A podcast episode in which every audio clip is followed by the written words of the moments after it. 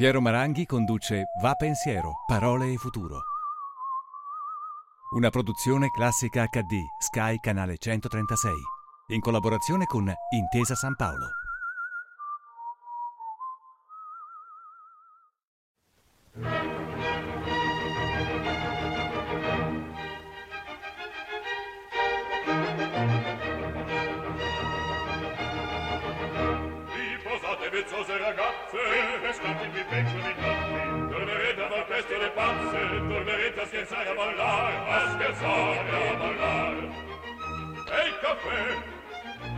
Cioccolata, acerina, giudizio, sorbetti, confetti, acerina, giudizio, Troppo dolce comincia la cena, in amaro potrei termina, sì, in amaro termina. Telespettatrici, telespettatori, abbiamo appena visto il banchetto che chiude il primo atto del Don Giovanni. Tanto si parla in questi giorni di banchetti, di pranzi e cene di Natale, dell'opportunità di farli o di non farli. Oggi ne parleremo con uno che se ne intende, perché è il proprietario di un ristorante con due stelle, perché è un cuoco ed è l'inventore della cucina pop. Vi presento Davide Oldani. Come sta Davide? Bene, lei? Bene, sono contento di averla qua. Lei ha già riaperto il ristorante? Sì, abbiamo appena aperto, naturalmente seguendo i criteri di quello che ci viene detto dai decreti e siamo assolutamente felici anche c'è una fe- felicità al 50% direi perché siamo aperti solo per mezza giornata, però devo dire che va già bene, accontentiamoci di quello che possiamo fare. Qual è il primo piatto che ha servito? Lo sa? Il primo di ieri, vabbè, la cipolla caramellata, però quello nella versione nuova. Sempre per seguire anche le due stelle Michelin che si è andato oltre la stella verde, perché è importante dire la stella verde che è la sostenibilità, molto attuale. Attualissima. La ristorazione è in cima alla lista dei settori più colpiti dalla crisi economica conseguente alla pandemia. Allora, che cosa si deve fare per ripartire secondo lei? Ma allora, la ristorazione, ci tengo a precisare, è uno dei settori più colpiti, però se andiamo a vedere anche in altri dieci settori dove ho amici che, che lavorano, anche loro sono in ginocchio. Dico una premessa leggera e poi un mio suggerimento che mi, mi fa sempre riflettere è che continuiamo tutti quanti, o oh, chi ci governa, insomma, la situazione a parlare di un'economia in ginocchio che naturalmente lo è, per cui ci fa male, e, e quasi sorvoliamo su quello che è la parte delle persone che passano, cioè andiamo più su un'economia in ginocchio piuttosto che dire, cioè se un'economia in ginocchio un po' c'è, invece le persone non ci sono più. Allora mi piace parlare un po' anche di questa parte dove, voglio dire, adesso è un momento dove dovremmo stare tutti veramente rinchiusi per avere un ipotetico futuro un po' migliore, ma soprattutto per avere un po' le persone ancora qua e non passate. Allora, questa cosa ci voleva, era una piccola premessa che volevo fare per sensibilizzare ancora di più. Poi io non ho la bacchetta magica, io so solo che per poter riprendere, se non fai sacrificio come in ogni cosa, come in ogni lavoro, come nella vita, come nei rapporti, se non fai un po' di sacrificio, non, non hai un confronto, non credo che ci sia poi una ripresa totale. Per cui ho detto la mia felicità al 50%, è una felicità estrema perché sono un po' egoista, la mia famiglia, i miei ragazzi, me stesso. Certo. Fino ad oggi ce la siamo cavata col, col virus, però devo dire che poi tutto il resto va solo gestito noi perché siamo solo noi che decideremo come potrà andare nel dopo, ma fino a che non riusciamo a capire che, non so, quelle cose che ho visto ieri alla riapertura in giro, secondo me è già un po' troppo. Ecco, traduco le regole della cucina pop. Una buona cucina alla portata di tutti, la scelta di non adoperare prodotti costosi per arrivare a tante persone. Questo mi sembra già un buon modo per affrontare il momento eh, attuale. La sostenibilità è anche questo, la sostenibilità anche in una delle pillole pop dove io dicevo fare la spesa a stomaco pieno perché almeno non compri roba in più che poi rischi di buttare, è anche questo. Per cui queste pillole di cucina pop, secondo me, sono assolutamente attuali. Le avevo scritte più o meno 12-14 anni fa nel mio primo libro di cuoco andata e ritorno. E seguendo il buon senso che noi abbiamo, potremmo sicuramente venirne fuori prima da questa situazione. Il fatto di fare la spesa ponderata l'abbiamo imparato un po' tutti nel primo lockdown, dove ci siamo costretti una delle regole, a parte lavare le mani, a parte sanificarsi, eccetera, era uscire poco a fare la spesa. Per cui capire cosa puoi comprare di fresco, cosa puoi comprare da mettere in dispensa che dura un po' di più, è un po' la base per una economia familiare, che poi torni su un'economia sana, anche del, del, del nostro territorio. Abbiamo un contributo che le farà piacere. Questa è la panissa farina di, farina di ceci.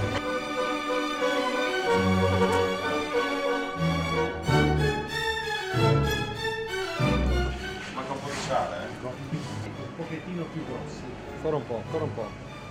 La sabbia è tutto cioccolato, anche la farina. Poi c'è la marmellata di così. Allora io l'ho fatta diventare italiana mettendo una parte imbevuta nel caffè e una parte nel cioccolato. In mezzo c'è una confettura di arancia mare. Era un brano della puntata della classica domanda con eh, Gualtiero Marchesi. Ecco, Marchesi ha consegnato ai posteri questa definizione su di lei, un tipo intelligente e appassionato che pur tentando strade nuove si concentra sulla materia prima e, come il sottoscritto, ha disegnato piatti e posate. Lei è passato dalla cucina di Marchesi, oltre che a- da quella di Ducasse, di Roux. Mi racconta com'era Gualtiero Marchesi? Certo, allora, beh, anzitutto Monte di tutto è una persona molto intelligente, per cui quando io dico questo poi possiamo parlare di, di calcio o di cucina o di qualsiasi altra cosa che ci stiamo. Era una persona molto, elega- molto milanese, molto elegante, il milanese preciso. Era una persona che non ha mai osato, mai sentito, sia stato più di dieci anni tra una cosa e l'altra, 12, non è mai mancato di rispetto nell'ultimo, dal lavapiatti al comì, allo chef, mai una volta sentire andare sopra le righe. Per cui già questo si capisce com'è la persona. Poi in più aveva questo dono dell'abbinare la sua intelligenza a una materia che era la cucina, per cui lo faceva. Io, un esempio su tutti, la sua sala addobbata, parliamo di 35 anni fa, che aveva opere di Pomodoro, di Del Pezzo, eh, l'arco, su ogni tavolo, il lino, su ogni tavolo stilato al momento. Cioè, per pensare adesso a quello che lui ha fatto 35-40 anni fa, mi viene la pelle d'oca ancora.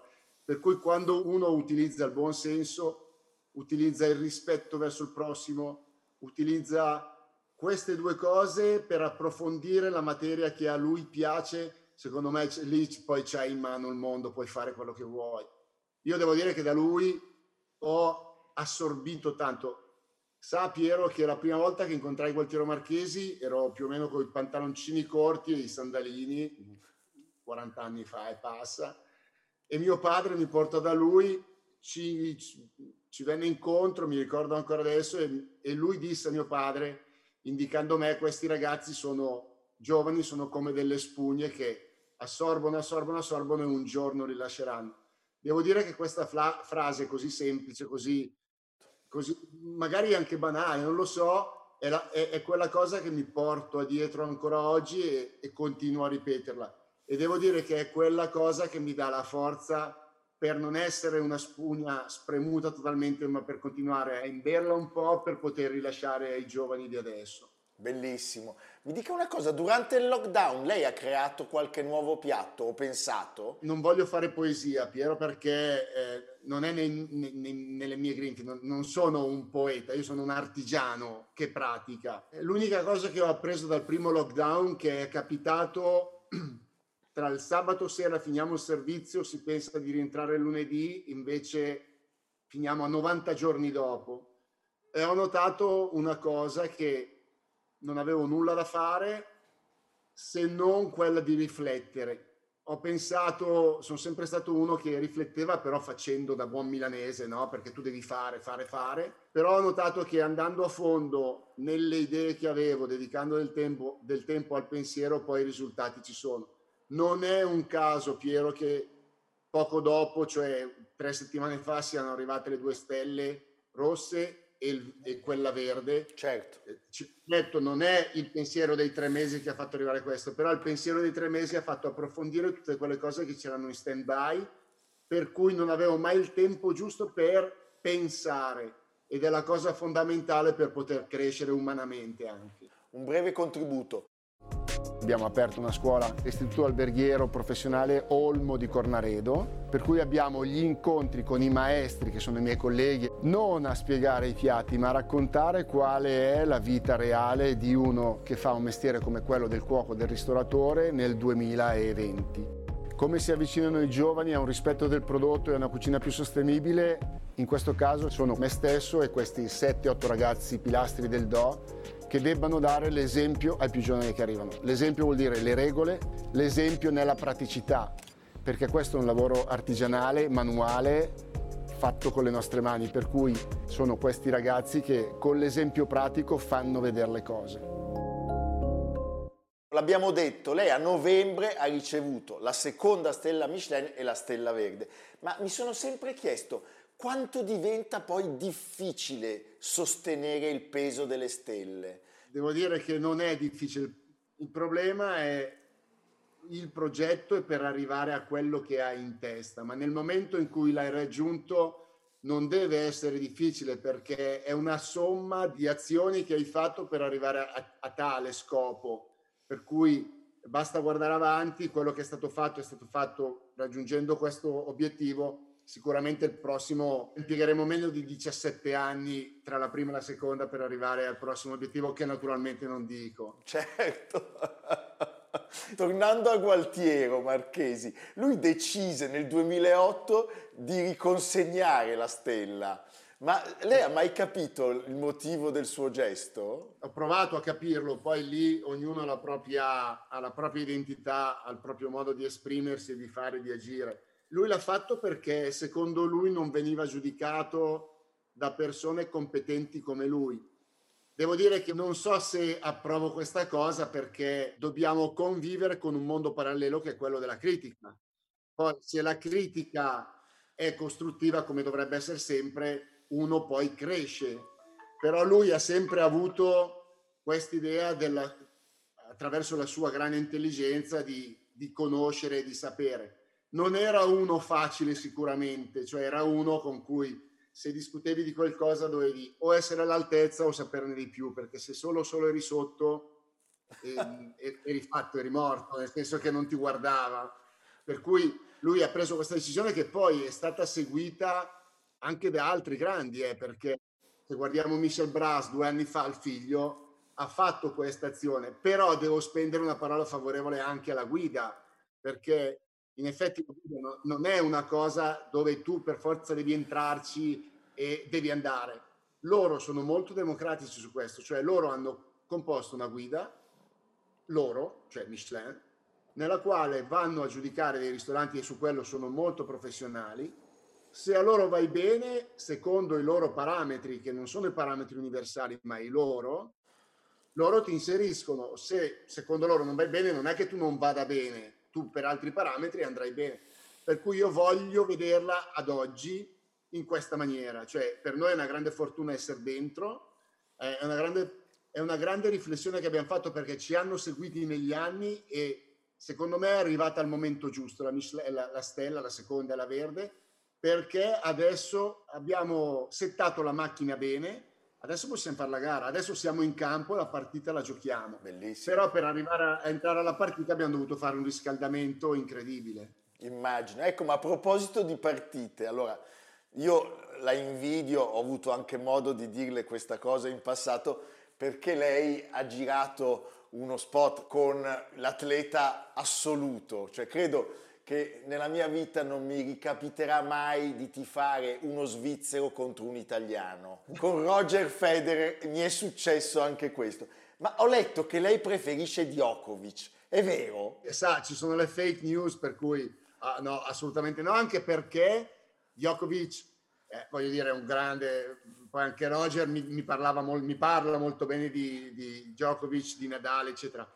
Però devo dire che se andiamo più a fondo, visto che Djokovic ha rinnegato un po' la pasta, il suo gioco non è il mio gioco, preferisco l'eleganza totale di Roger e poi mangia la pasta, voglio dire. Ecco, io ho avuto modo di sperimentare una volta che sono stato da lei un piatto incredibile, mi sembra che si chiami battuta d'inizio, è corretto? Me lo può descrivere? Ma no, era perché noi cambiavamo dal vecchio, dal primo Do al nuovo, che sono pochi metri di distanza per un grande cambiamento, io dico sempre, e abbiamo voluto fare un piatto che potesse far sì che si bloccasse la data del 16 di giugno del 2004, 2016, quando abbiamo iniziato.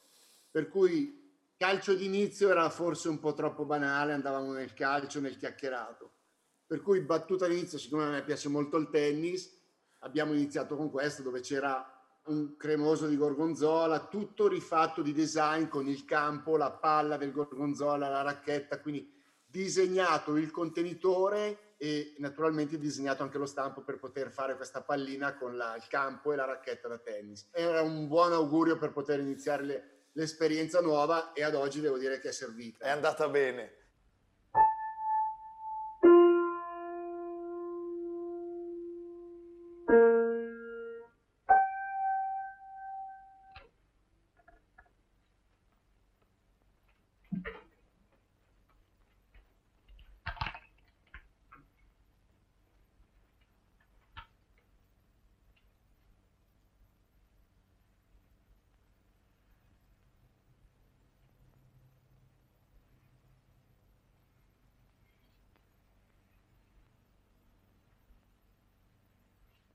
Il signore che avete appena visto è Igor Stravinsky, che insegnava come nasce una composizione.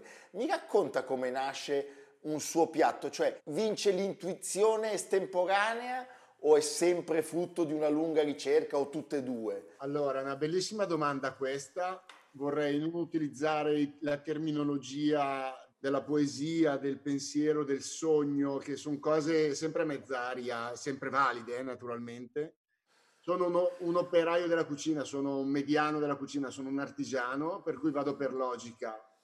La logica mi dice che noi tutti quanti abbiamo una cosa uguale che è il palato. Noi recepiamo i gusti sul nostro palato allo stesso modo. Io e lei, dolce prima, il salato, il sapido, croccante, morbido, tutto quello che sono gli equilibri dei contrasti del nostro palato che è uguale. Poi varia a seconda dell'età, a seconda del, de, dell'esperienza e dell'età che uno ha. La mia bambina ha un palato vergine, il mio papà aveva un palato usato perché è mancato 84 anni, per cui il palato però è democratico perché è per tutti. Allora per arrivare a un piatto buono vado a mettere nel piatto quello che sono l'equilibrio dei contrasti. Mi spiego meglio in ogni piatto deve esserci qualcosa che possa, quando uno mangia, degusta, andare a toccare tutti i punti del nostro palato. Quindi sapidità, dolcezza, morbidezza e croccante. Poi c'è la parte acida, la parte grassa.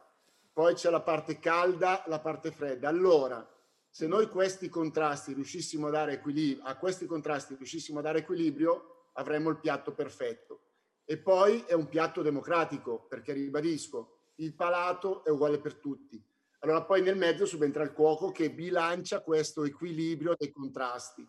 Quindi è molto semplice la cosa, però credo che sia una cosa per la quale tutti possono dare anche un giudizio, perché se mangi una cosa solo salata avrai una parte del palato che funziona, ma se col sapido metti un, un, un bilanciamento del dolce hai anche un'altra parte per cui bilanciando tutto quello che è il nostro palato, tu riesci a fare una possibilità di piatto quasi perfetto. È una domanda quasi impossibile. C'è una regione d'Italia dalla quale lei attinge maggiormente le sue materie prime? No, perché è una, è una cucina che va per stagione, per cui se vogliamo essere concreti, direi che più al nord siamo e più prendo prodotti per l'inverno e l'autunno, mi abbasso centro-sud e più vado verso l'estate, la primavera e l'estate.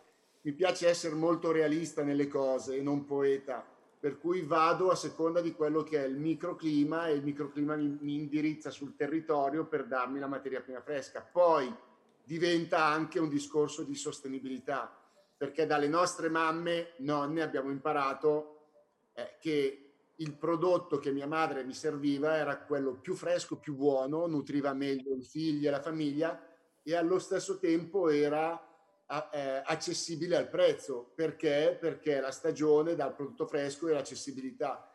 Allora se riuscissimo ancora oggi a stare in questi canoni, in questi parametri, avremmo una sostenibilità per noi ancora maggiore. Per cui credo sia questa la, la chiave di svolta. Ma forse questa situazione in cui ci siamo trovati potrebbe essere il vero punto di svolta. Noi abbiamo avuto ospiti anche, per esempio, Carlin Petrini, cioè abbiamo parlato molto di, di, di questa cosa. Dovrebbe essere così, giusto? Ma dovrebbe, ma sa Piero, perché questo era già scritto, cioè il problema anche dei tre mesi di pandemia che raccontavo prima è che ci hanno, adesso ci hanno detto che bisogna lavarsi le mani ogni volta che, ok? Il mio papà, quando andavo a casa, prima di sedermi a tavola mi diceva Davide, hai lavato le mani? No, andavo a lavare le mani. Per cui è già tutto scritto. La mia mamma comprava, comprava il pomodoro nel mese di agosto a Milano perché era quello, la frittata col pomodoro, io la mangiavo a agosto, non la mangiavo a dicembre. Per cui l'economia applicata e l'educazione applicata della famiglia è quello, è il nostro DNA. Allora, non è un caso Piero che la Harvard Business School eh, abbia fatto la case history sul nostro progetto del DO, per cui googolando si può anche, con, loro ce l'hanno 8-10 dollari, la, ce l'hanno ancora da far studiare agli alunni come caso, cioè non come piatto cucinato, ma come approccio al lavoro. E sono tutte quelle cose che io quando dico di economia applicata, sembra che parli dei massimi sistemi di finanza, parlo dell'economia applicata della mia mamma che ho portato avanti e ho la fortuna di applicarla in un'azienda dove siamo 40-45 persone che lavora. Beh, per beh... cui se un po' andiamo a riguardare il nostro DNA, a rispolverarlo con, con delicatezza, è già tutto scritto. Ecco, ma c'è un piatto eh, della sua mamma o di una nonna che le fa lo stesso effetto che abbiamo visto tutti in Ratatouille al critico quando mangia pro- proprio la Ratatouille e gli cade la penna? Allora, eh, vorrei dire un piatto, vorrei dire ingre- due ingredienti più che un piatto. Vorrei dire il riso allo zafferano, tradotto risotta alla milanese, come lo dice ancora la mia mamma di 90 anni. Devo dire però che naturalmente il mio riso, detto anche da mia madre prima da mio padre, è più buono di quello che fa la mia mamma. Però quando mangi il prodotto, il piatto che ti cucina la mamma, anche se è meno buono del mio, parlo mio perché sono un tecnico del mestiere, risulta sempre più buono, sa perché? Perché dentro a quel piatto c'è il cuore di chi l'ha cucinato per te, di chi ti vuole bene, per cui va sempre oltre, per cui certo. è sempre più buono. Però poi se esaminiamo che io lo zafferano faccio l'infusione e non lo cucino per 20 minuti nel riso, è tutta un'altra storia. Ma quando cucina la mamma o il papà o le persone che ci vogliono bene, è sempre più buono di quello che tu fai. Abbiamo un breve contributo filmato.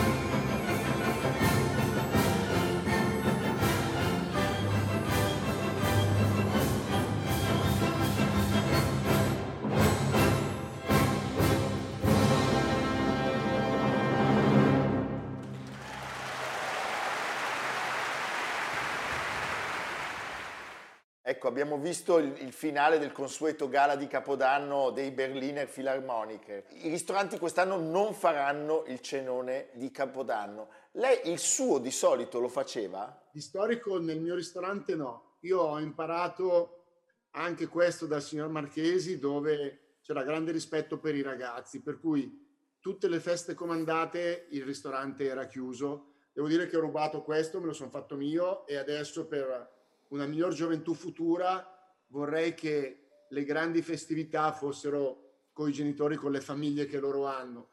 Poi, voglio dire, eh, c'è occasione per fare i veglioni, per fare le feste e tutto, però credo che nel mio caso è il mio lavoro, vorrei avere una equità nel fare eh, innamorare i ragazzi giovani, tenerli nell'ambito cucina perché? Perché l'ambito cucina non è solo sacrificio di relazioni, di amici, di famiglie che perdi perché tu lavori, ma perché è un bel lavoro. E questo è il mio impegno che ho con la scuola alberghiera statale. Ci tengo a precisare che abbiamo aperto a Cornaredo cinque anni fa. per cui voglio che davanti a tutto ci sia più che l'estetica, l'etica nell'approcciare ai rapporti. per cui non sono uno né che fa veglioni io di mio, cioè grandi feste, e altrettanto neanche che fa veglioni fino alle 5 del mattino per autodistruggersi e per poi ripartire dopo. Per cui non sono su questo. non siamo su questo. Senta, lei è anche padre. Come ha raccontato la pandemia? Devo dire che la pandemia forse me l'ha raccontata più la mia Camilla Maria che me stesso a lei, perché io ero ansioso chiudendo dal sabato sera al lunedì e vedendo, non capendo più niente, cioè avevo l'agenda programmata per X mesi, cade tutto da un, dalla sera alla mattina. Per cui questo mi viene in mente anche mia madre che mi dice Davide, l'uomo propone, Dio dispone, la frase mitica di mia madre per tenermi coi piedi per terra. Per cui io ho spiazzato e lei ha cominciato, eh, se vuole, a raccontarmi a modo suo come bisognava rapportarsi nelle quattro mura di casa, che poi la casa era quasi diventata un hotel no? per tutti noi perché è veloce, casa, e invece mi ha fatto riconsiderare quelle che io avevo, le quattro muri che prima vai d'accordo nei quattro muri e poi dopo puoi relazionarti bene col mondo. Per cui io solo ho preso da lei. Bellissimo. Mi dica una cosa, quanto è importante la musica nella sua vita? Io, io sono uno che vive il quotidiano con, mol, con molto piacere, mi piace la mia vita, non lo so, con molto entusiasmo. Ieri sera ho pubblicato un uh, eh, LP vinile che mi è arrivato da Giuliano Negramaro, dice Contatto, ed a pelle d'oca anche questo, il suo nuovo album contatto per il, il, messaggio che ho mandato a Giuliano, il contatto lo voglio con il contatto in questo periodo ce l'abbiamo bisogno umano. Questo per dire ho messo una, una vena di musica alla fine, proprio quando tutti erano andati fuori. Credo che la musica sia alla base del mio stato d'animo quotidiano. Quando vedo che ho tanta allegria ricordo la frase di mia madre, l'uomo propone, Dio dispone per stare, tenere i piedi per terra però altrettanto voglio vivere la felicità, per cui per la, la, mia felicità è buttarmi nella musica. Poi se devo scegliere i generi, sono più un soul, pop e quel poco, 2% di rock, ogni tanto quando ho morale molto alto. La musica, non so, faccio un nome su tutti, Ligabue, molto poetico, molto, molto musica, anche un po' rock, però magari mi piace molto anche The Boss, mi piace molto BB King, che ho visto parecchie volte, il grande mito, l'ho visto da Parigi a New York, a Napoli, a Milano, per cui ero un grande fan. Mi piace la musica anche raccontata, mi piace capi- provare a capirla, per cui la vedo sotto due punti di vista. Ecco, lei, lei ha lavorato anche per il 7 dicembre del Teatro alla Scala di Milano, giusto? Sì, n- non molto, però ho, ho provato. Ci sono però devo dire che sulla musica classica sto solo zitto perché voglio imparare. Voglio ascoltare, ma devo avere delle spiegazioni per imparare, per cui ho paura sempre ad espormi perché sono amico di Grigolo, eh, voglio dire, grandissimo tenore, grandissimo nuovo, dicono, dicono che sia nuovo Pavarotti, poi magari ho detto, non dico cose vere, però da quello che vedo io, che sento io, la vita per ognuno di noi ha il suo tempo, il suo periodo L'arte la, non la guardavo fino a che non sono capitato per puro caso a Figueras, nel, muse- nel museo di Salvador Dalì. Da lì ho cominciato a scoprire un mondo che a me era totalmente distante. Ho cominciato dal punto di vista dove quello che pa- capivo secondo i miei occhi, secondo la mia testa, approfondivo. Devo dire che oggi sono un discreto intenditore di arte che mi piace, non oltre, per cui spero di farlo anche con la musica classica, avvicinandomi passo dopo passo, anche perché credevo che la, la, l'arte fosse essenziale per la vita, non avevo capito niente, l'arte è essenziale nel momento in cui ti piace e credo di fare, di approcciare anche sul, sulla musica in questa maniera, credo mi farà del bene. Assolutamente, glielo posso garantire. Io ringrazio Davide Oldani di essere stato ospite di Va Pensiero parole e futuro e nel ringraziarlo e salutarlo le chiedo di offrire al pubblico uno spunto positivo per il nostro futuro. Uno spunto positivo, io direi terra su cui mettere i piedi e non solo cielo dove mettere i sogni.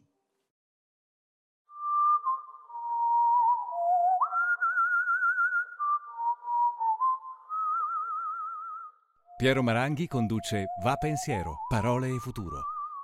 A cura di Samantha Chiodini e Jacopo Ghilardotti. Realizzato da Patrick Gallenti, Simone Manganello, Valentino Puppini. Una produzione classica HD, Sky Canale 136, in collaborazione con Intesa San Paolo.